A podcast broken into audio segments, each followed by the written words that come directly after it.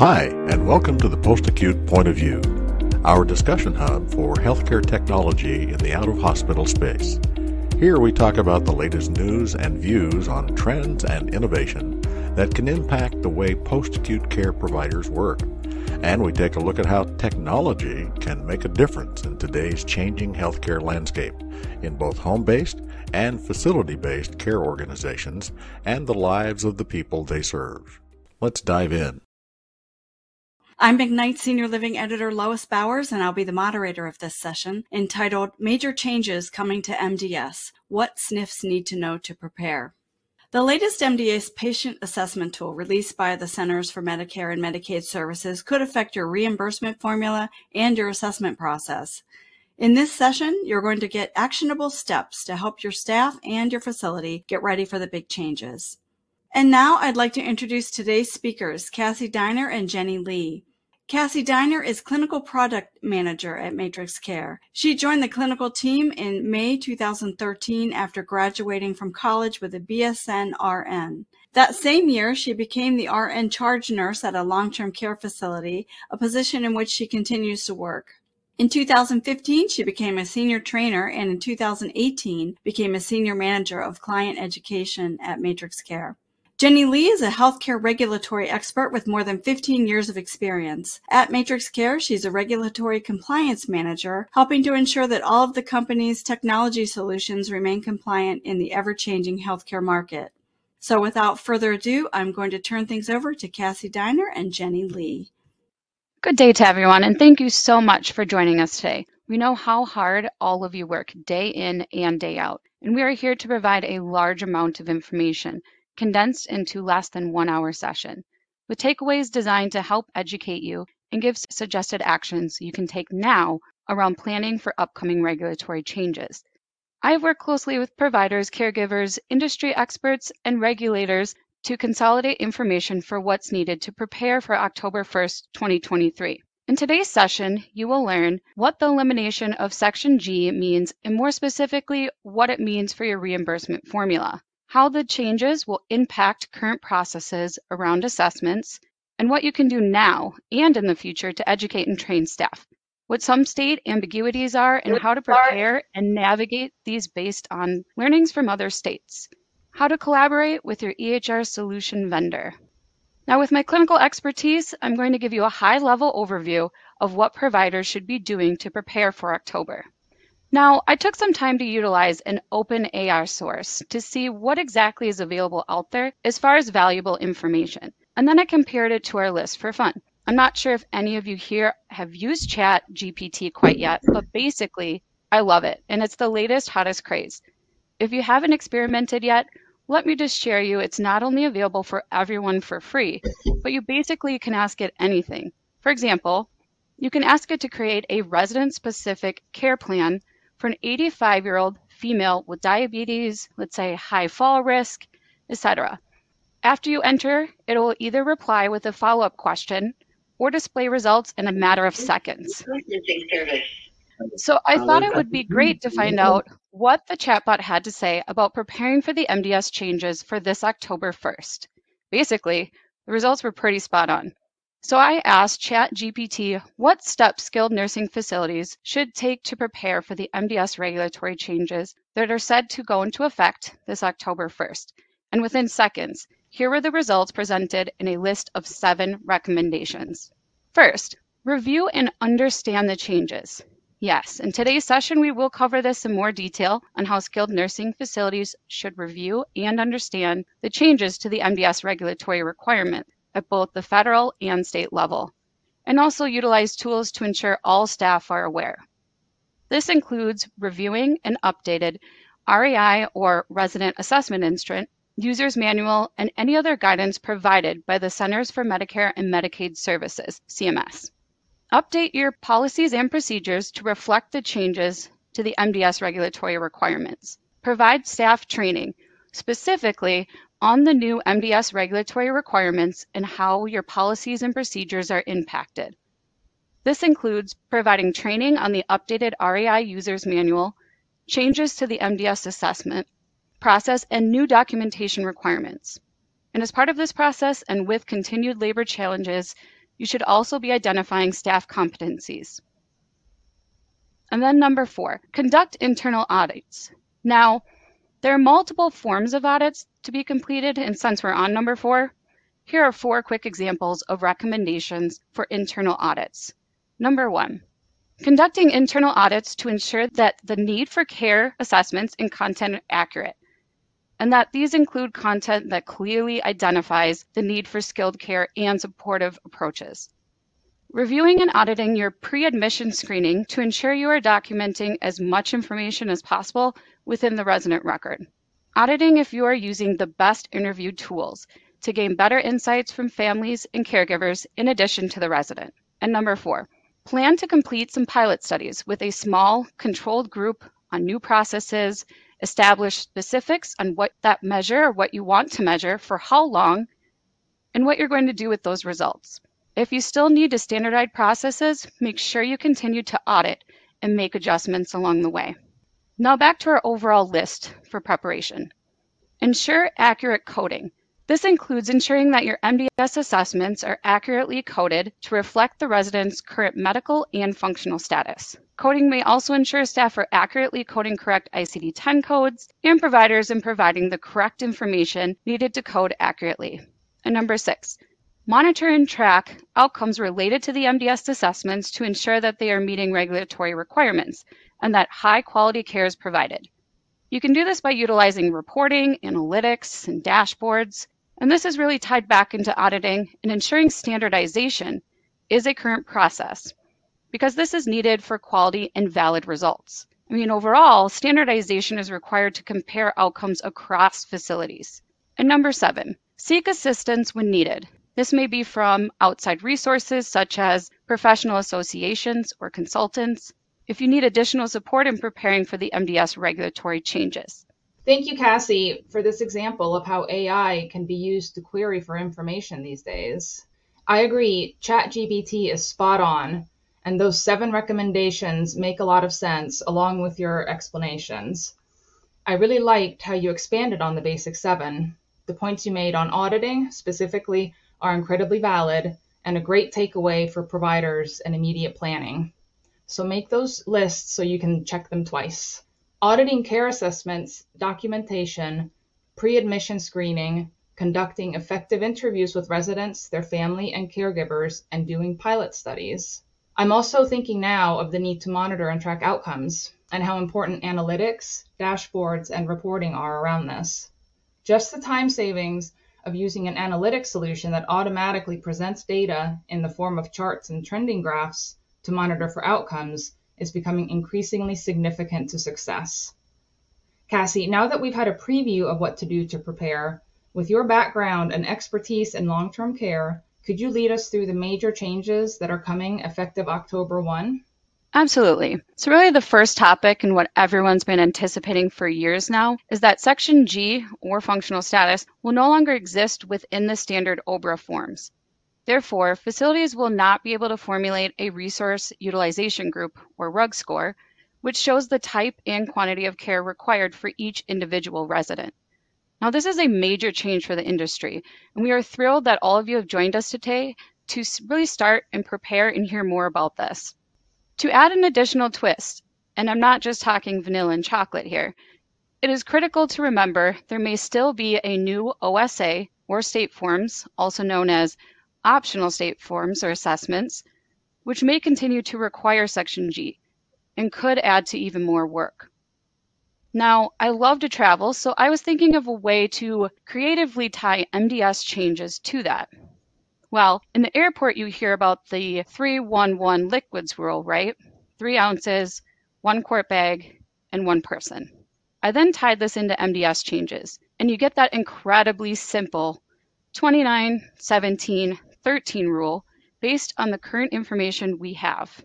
Okay, not so simple, but the complexity of CMS changes, and especially those coming this October, are what we all thrive on. I couldn't agree more with the complexity. 29, 17, 13, there's no pattern there. This is anything but simple. So, can you explain what we know is changing and tell us a little more about what these numbers mean? Of course. So, this rule is from three main questions to ask yourselves when it comes to outlining the changes. Did you know that there will be 29 new and modified MDS questions? And really, the bottom line of these questions to take note of are that these questions are bringing more commonality between post acute care and the OASIS form used in home health. Now, the second question Did you know that there'll be 17 care area assessments or CA worksheets impacted with these changes? And did you know that there will be 13 CAA triggers updated? You can all now use this fun tip when training your staff, remembering 29, 17, 13. New and modified questions, CAA worksheets impacted, CAA triggers updated. Thanks for sharing that valuable insight and fun tip while explaining the number of changes in the various area of MDS and CAAs. Your first point that we've all been anticipating the removal of Section G and the inability to calculate a valid RUG score. Can you explain a little bit more about what that means? Of course. The RUGS payment model really incentivized the volume of therapy minutes provided. Patient driven payment model, or PDPM, was intended to more appropriately reimburse providers for treating their residents' specific needs holistically. Understanding this change on care and billing processes is the key to a successful change to PDPM. For example, the reimbursement of care for clinically complex residents is much more attractive.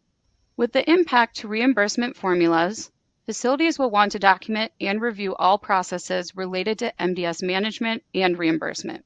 Since identifying the correct payer drives the assessment schedule, item set, and completion dates, Ensuring you identify and enter the correct payer in a timely manner continues to be important. This is because missed assessments or timing can be costly. Now, I know that this isn't necessarily something new for some or most of you, but I wanted to ensure you continue to understand the importance. Overall, when it comes to reimbursement, the triple check will continue to be extremely important as well. So, Cassie, thank you for tying that information together. Now, speaking of reimbursement, I know with your experience, you have seen a few different versions of how states are making the transition to PDPM. Can you touch on a complicated change a state made and then a more straightforward example to illustrate some of the differences for our audience today? Great question, Jenny. So let's start with a more complicated state and take Wisconsin's story, where they are famous for their cheese and complicated PDPM transition. Wisconsin's approach was to model reimbursement after Medicare modifying the methodology to exclude the therapy components of the HIPPS score from the rate calculations. This approach requires accommodating resident specific rate calculations to align with the state's reimbursement. Now, on the other hand, we have Illinois story, where they are famous for the windy city of Chicago being the third largest city in the United States and an easier transition to PDPM. Illinois, and really other states for that matter, have chosen to incorporate PDPM methodology into their calculations to generate a facility reimbursement rate, rather than being reimbursed on individual resident assessments. In this case, the PDPM component and other facility specific data is used to create a weighted case mix for each facility. This is then applied to an established statewide base rate. It is important to keep in mind that most states are still in the planning stages and are holding regular town meetings to keep stakeholders informed. It is critical that providers and EHR vendors closely monitor each state they operate in to ensure they will be compliant when the PDPM transition takes effect. Great point on that. We have seen several states transition to PDPM, some in a much more complicated way than others. I wish I had a crystal ball to see a clear line of sight to all 50 states plus DC and October 1st.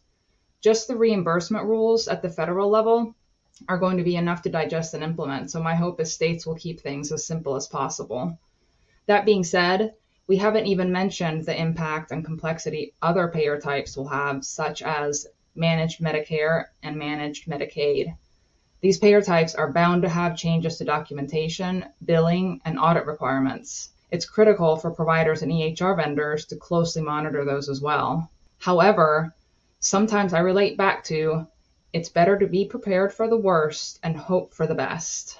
With all these changes, I want to take us back to something you had keyed in on earlier state level ambiguity. Cassie, you shared federal changes regarding removal of Section G from OBRA assessments and gave examples of states that have already implemented PDPM. And you briefly mentioned the state OSA or optional state assessment and how some states may still require Section G. Can you discuss further the state level uncertainty and the nuance with the OSAs? Great questions. So, there continues to be a lot of uncertainty around the OSAs. CMS released specifications for OBRA assessments on February 14th, Valentine's Day, in fact, which love was definitely in the air, and included a very important note. It is important to keep in mind these are the rules that drive the MDS validation process, and things are still up in the air on how to handle these. Bottom line, we're all still waiting on confirmation about how OSAs will be handled by CMS. For example, how will CMS handle Section G on an OSA assessment, which could lead to extra assessments and extra documentation required? Also, we are all still waiting on which specific states want to continue utilizing RUGs. So it sounds like providers in undecided states should consult with their state Department of Health and other state level regulatory agencies for guidance as they continue through this process. Now, Cassie, can you give us some additional insight into what these changes mean for different states? Sure thing, Jenny. But first, this information can be considered pretty dry and detailed, let me share a ChatGPT MDS joke, if I may. Why did the nursing home administrator feel like a travel agent when trying to keep up with the state specific MDS changes? Well, it's because they were always worried about the latest state of affairs. All right, now let's get back to looking at the timeline of state changes. So, first, in 2019, Medicare stopped using RUGs and began to use the new patient driven payment model. At that time, no states adopted PDPM because there was no clear path from CMS on how to really adopt this. In fact, it took three years for Wisconsin to even begin using it. With the end of the RUG calculation on the standard OBRA forms, what does this mean for case mix states? Well, these states could be forced to change their reimbursement model as current state calculations are spread across a variety of old RUG groupers, which at times reminds me of beginning of a football play. 34, 44, 53, downset hike, Overall, some states use the default CMI values for their selected grouper, while other states define their own CMIs. You mentioned previously that state decisions to continue RUGs may require more work. Can you explain what that means? Well, bottom line, if your state wants to continue utilizing RUGs, then an extra OSA form could be required in parallel with the OBRA assessments. Meaning, upon every admission, an admission assessment plus OSA form would be required. This would result in extra work overall. This represents a large effort by states. Those who complete MDS assessments will need to adjust for October changes. Now, before we dive into what to do between now and October 1st, I don't have a good MDS joke, but I wanted to share an MDS poem with everyone. MDS, oh what a pain. Regulations changing once again. It's like a game of whack a mole. Trying to keep up takes a toll. We'll tackle each change with a grin and make compliance a win win. We'll dance our way through every code and make it seem like a silly ode. So let's embrace this challenge anew and laugh at the absurdities too. For we're in this together, come what may, and we'll get through each MDS day by day. Thanks, Jenny. That was fun to hear. And I bet you used ChatGPT, unless you're a poet and you didn't even know it. Now back to discussing how we were in this together. Let's get back to what our audience can do now as we anticipate what the future will bring. Let's take a look at steps to take now during a very crucial time. You want to review your assessments or observations completed by nursing and other parts of the interdisciplinary team within your EHR system. You want to see where changes need to be made. You may want to eliminate questions or change questions prior to the October 1st deadline in order to capture needed data. We know ADL documentation related to Section G is being retired. The draft forms indicate that Section GG functional abilities will be active on admission, quarterly, annual, and significant change OBRA forms. Some questions you may want to ask yourselves are what processes are needed to capture functional ability data for OBRA? Can the functional ability processes used for PPS be replicated for OBRA? You will also want to consider that some of the processes you have in place will become obsolete because of these MDS changes. For example, question 00100, which is being retired, collected information on special treatments and procedures such as oxygen therapy. It is being replaced by 00110, which also captures special treatments and procedures. The difference for 00110 is that when oxygen therapy is selected, you can also answer if it was continuous, intermittent, or high concentration. It is important to note that the RAI manual is still required to understand what some of the new questions even mean. For example, a question like N0415, which includes a follow-up question asking if indication is noted, and it is unclear on what that even means exactly at this time. The updated mood interview is now PHQ2 to 9, which includes skip logic based on responses to the first two questions. And furthermore, it's important to understand that since MDS questions tied into measures, there may be a direct impact to quality measures and quality reporting. CA worksheets will also be impacted. For example, CA 5 or activities of daily living, ADLs, is effectively disabled by its dependency on Section G. CAA triggers defined by CMS and identified in Section V when triggered, include questions from many sections. For example, Section G, in addition to CA 5, factors into CAAs 6 and 16. Cassie, your detailed understanding of these changes and steps to take now is really incredible. Going back to your beginning seven points and tying these in, I can't help but to refer back to overall planning and making lists. The key things being to understand the changes, review assessments and make changes, inform and educate your staff, put your implementation plan in place with audits and measuring, and dedicate staff to assist with education. Now, I'll turn it back to you, Cassie, as we think of steps to take that involve people from outside the walls of a skilled nursing facility and beyond facility staff.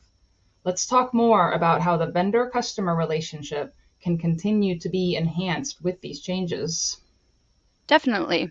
And there continues to be steps you can take now to follow along with changes and new details as they are released. You will want to get familiar with your vendor's website and resources, including client communities, educational tools and recordings, newsletters, updated documents, blogs, and more. You should attend webinars when available and attend advisory boards for asking questions and sharing information. Also, vendors should be proactive at both the federal and state level and seeking updated information to share with their customer base. Now, Cassie, when you mentioned attending vendor advisory councils or boards and the importance for others to share information and keep their vendors updated, can you explain how our audience can do that? Yes, great question. Absolutely, Jenny. You said it best from your poem, actually. We're in this together. Sometimes documentation is received from states that vendors don't always have access to, or special conferences and webinars are held. Any state specific information is critical to October 1st success. Please communicate any information you have related specifically to states as you receive it. Just as we initially crossed the bridge to PDPM from a federal perspective, there continue to be a lot of details that the states are working through, and together we can bring clarity to the details. Also, following October 1st, that the MDSs are production accepted and claims are submitted without rejections. Now, back to my airport analogy of 311 and the long term care complicated 29 17 13. 29 new and modified MDS questions, 17 CA worksheets impacted, and 13 CA triggers updated.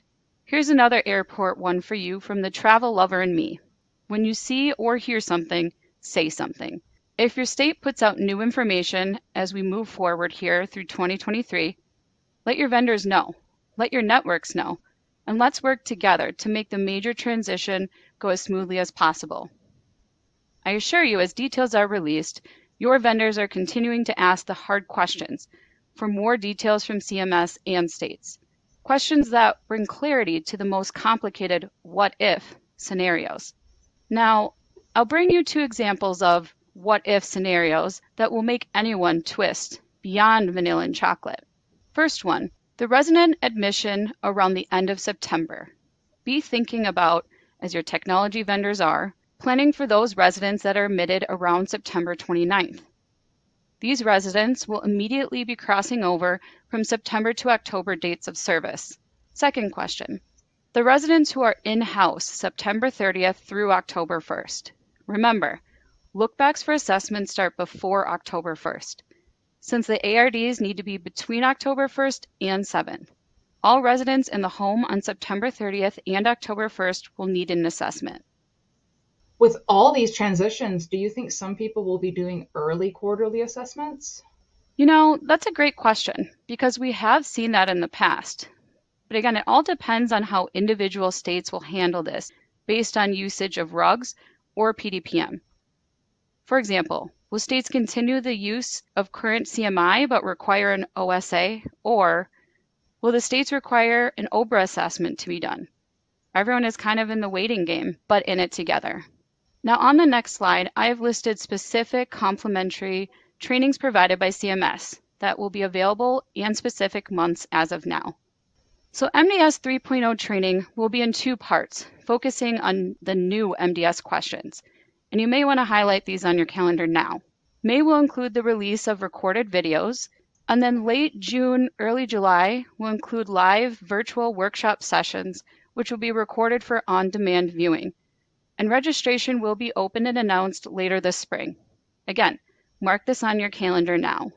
Thank you for that information, Cassie. So we have the steps to take now with those within and outside your organization and upcoming CMS trainings. But we know we are waiting on some critical details with all of this. Going back to your scenarios and thinking about assessments and details as we transition from September to October this year, what are some of the other important dates to pay attention to for folks to expect more detailed information? Well, first of all, it's important to point out that some items are still in draft mode and your EHR vendor should be paying special close attention. Now, I must point out the first date of April 1st. It's no joke. However, the date is most likely going to change due to April 1st actually falling on a Saturday this year. Next up, you can anticipate seeing OSA information in item sets along with specifications by late April, early May. Then sometime within May, the final MDS specifications. And lastly, but certainly not least, the final RAI manual in August, with a little window of time before the October 1st changes. So we can see that information is limited at this point, which includes the draft of MDS forms that could change before they're finalized. And currently, there is no RAI manual that has been released. Also, we only have the draft specifications, which define when MDS questions are active or inactive, and when these questions might be skipped. However, even under these conditions, the draft MDS forms do provide some direction and ability for vendors to work with customers. That's right, Jenny. And have no fear because it's Jenny and I who have further information right here. That's right. And for our large audience today, just remember we are all in this together. Cassie keeping these dates in mind and that they are coming up quickly with just a little over six months until October 1, can you give us your expertise on what three key roles facilities should focus on first and foremost as CMS begins to release the requisite documentation? Absolutely. So here we will focus on three important key roles critical to this transition. The first role is the caregiver or nursing staff. Staff confidence is always key to success, especially around change. You will want to determine staff learning needs to be PDPM competent. When doing this, it is important to identify staff competencies needed to care for the changing population. Set a plan in place for your caregivers to feel confident with the changes coming. Also, identify those most appropriate to answer GG questions. The second critical role is the dedicated educator role. Assist and guide your educators to create a training outline and plan ahead of time. Mandate training and include not only what the changes are, but also the reasoning. For those of you operating multiple facilities, oversee influence the consistency in training. And finally, ensure your training is targeted by roles. Educate role by role so that your staff can learn as efficiently as possible and focus on what impacts them with the changes. This also will help the changes be more digestible. And the third significant role, and which leads to overall success, is the MDS coordinator. Work as a team and lean on your MDS coordinator to influence and identify which forms, observations, or assessments need to be updated based on the new regulations. Also, specify and further analyze changes, such as identifying roles and responsibilities for your full interdisciplinary team and all of those that contribute to the MDS and new knowledge requirements is critical for success. To start small on this, I would work through your MDS coordinator and alert STAT that the draft forms are available today. Allow your MDS coordinator time to become familiar with the draft forms. If possible, encourage those who work at the MDS to review these forms so they can identify the impact on their current processes. This will ultimately smooth the transition. Thank you, Cassie. Now, from things to prepare, an overview of changes highlighted by Section G going away, explaining more about state ambiguities, things to do within your organization and outside your organization, listing important trainings and dates when we expect new details, and identifying these key roles and facilities to focus on as we approach October. I know you work closely with industry leaders and providers. Can you share what you are hearing and feedback you have heard straight from operators in skilled nursing?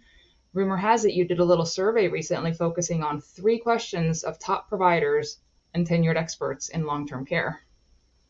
Absolutely.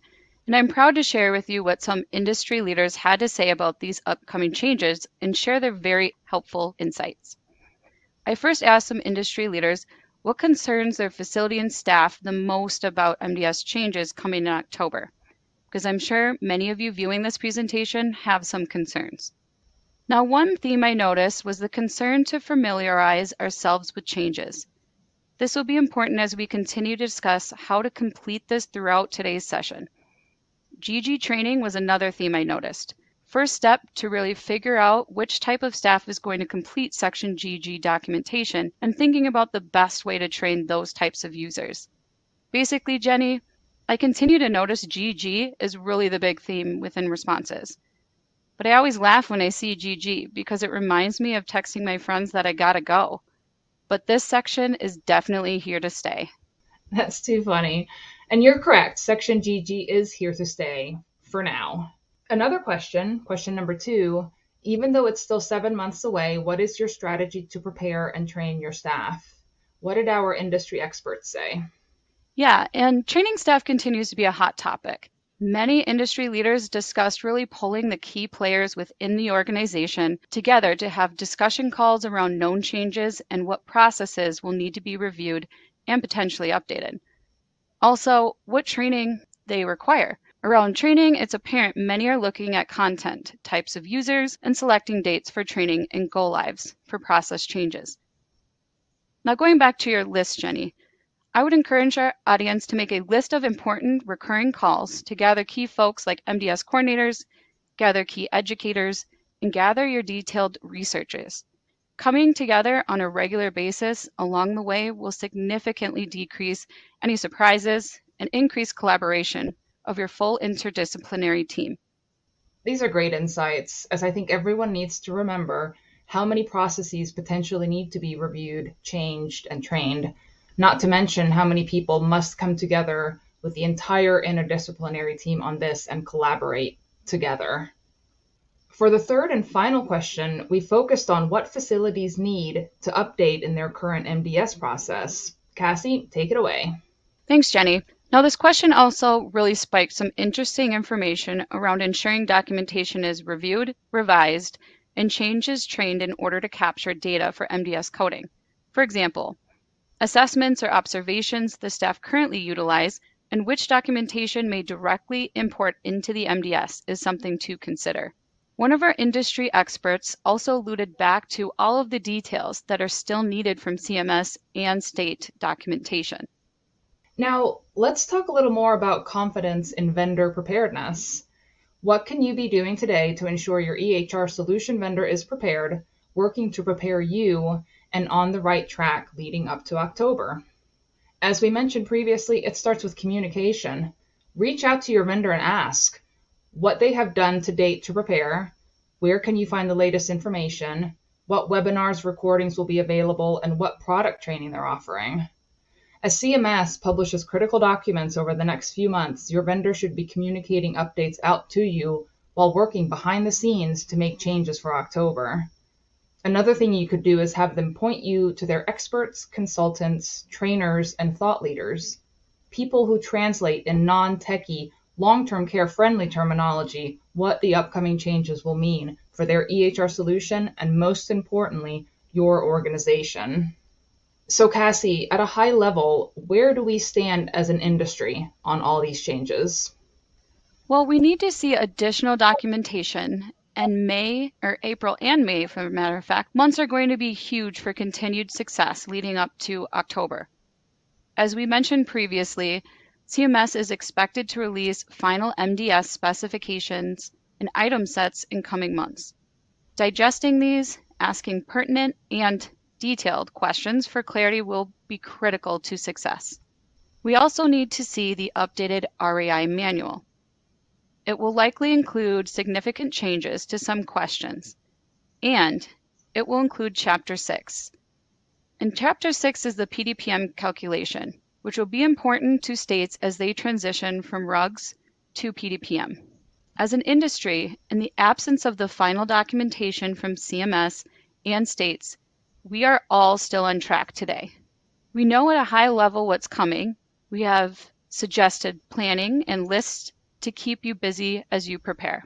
And as details are released, we're going to have to be agile and quickly digest and adapt to new information. Again, the best way to do this, as Jenny's poem in our next steps to describe, is together. Now, in summary, based on the draft forms, which included comprehensive, quarterly, PPS, and discharge, there will be no path to producing the valid RUG score.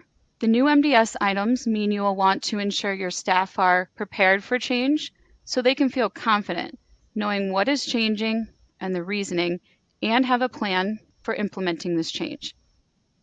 There is still a lot of ambiguity among states, so let's stick together as we monitor, analyze, and digest new information as it comes available. Travel lesson, as I said before, if you hear or see something, say something. Let's stick together across our states and vendors as new detailed information becomes available.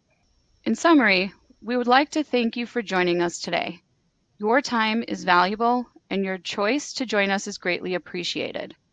Our goal is to bring you industry thought leadership and education condensed in the most effective and efficient manner. Please don't hesitate to reach out with any questions today or in the future. We pride ourselves on our industry expertise, experience, and thought leadership. Thank you very much. We hope you found today's session informative. Before I sign off, I'd like to thank our speakers, Cassie Diner and Jenny Lee, as well as Ray Alameda for this session and this session sponsor, MatrixCare. And thanks to all of you for being here. I and everyone else at McKnight's wish you a great rest of your day and a great rest of your online expo experience. Thanks for attending That concludes the latest episode of the Post Acute Point of View from MatrixCare.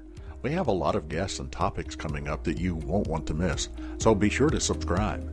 If you've enjoyed today's podcast, and if you have a topic you'd like us to discuss, leave us a review. To learn more about MatrixCare and our solutions and services, visit matrixcare.com. You can also follow us on LinkedIn, Twitter, and Facebook. Thank you for listening. Be well, and we'll see you next time.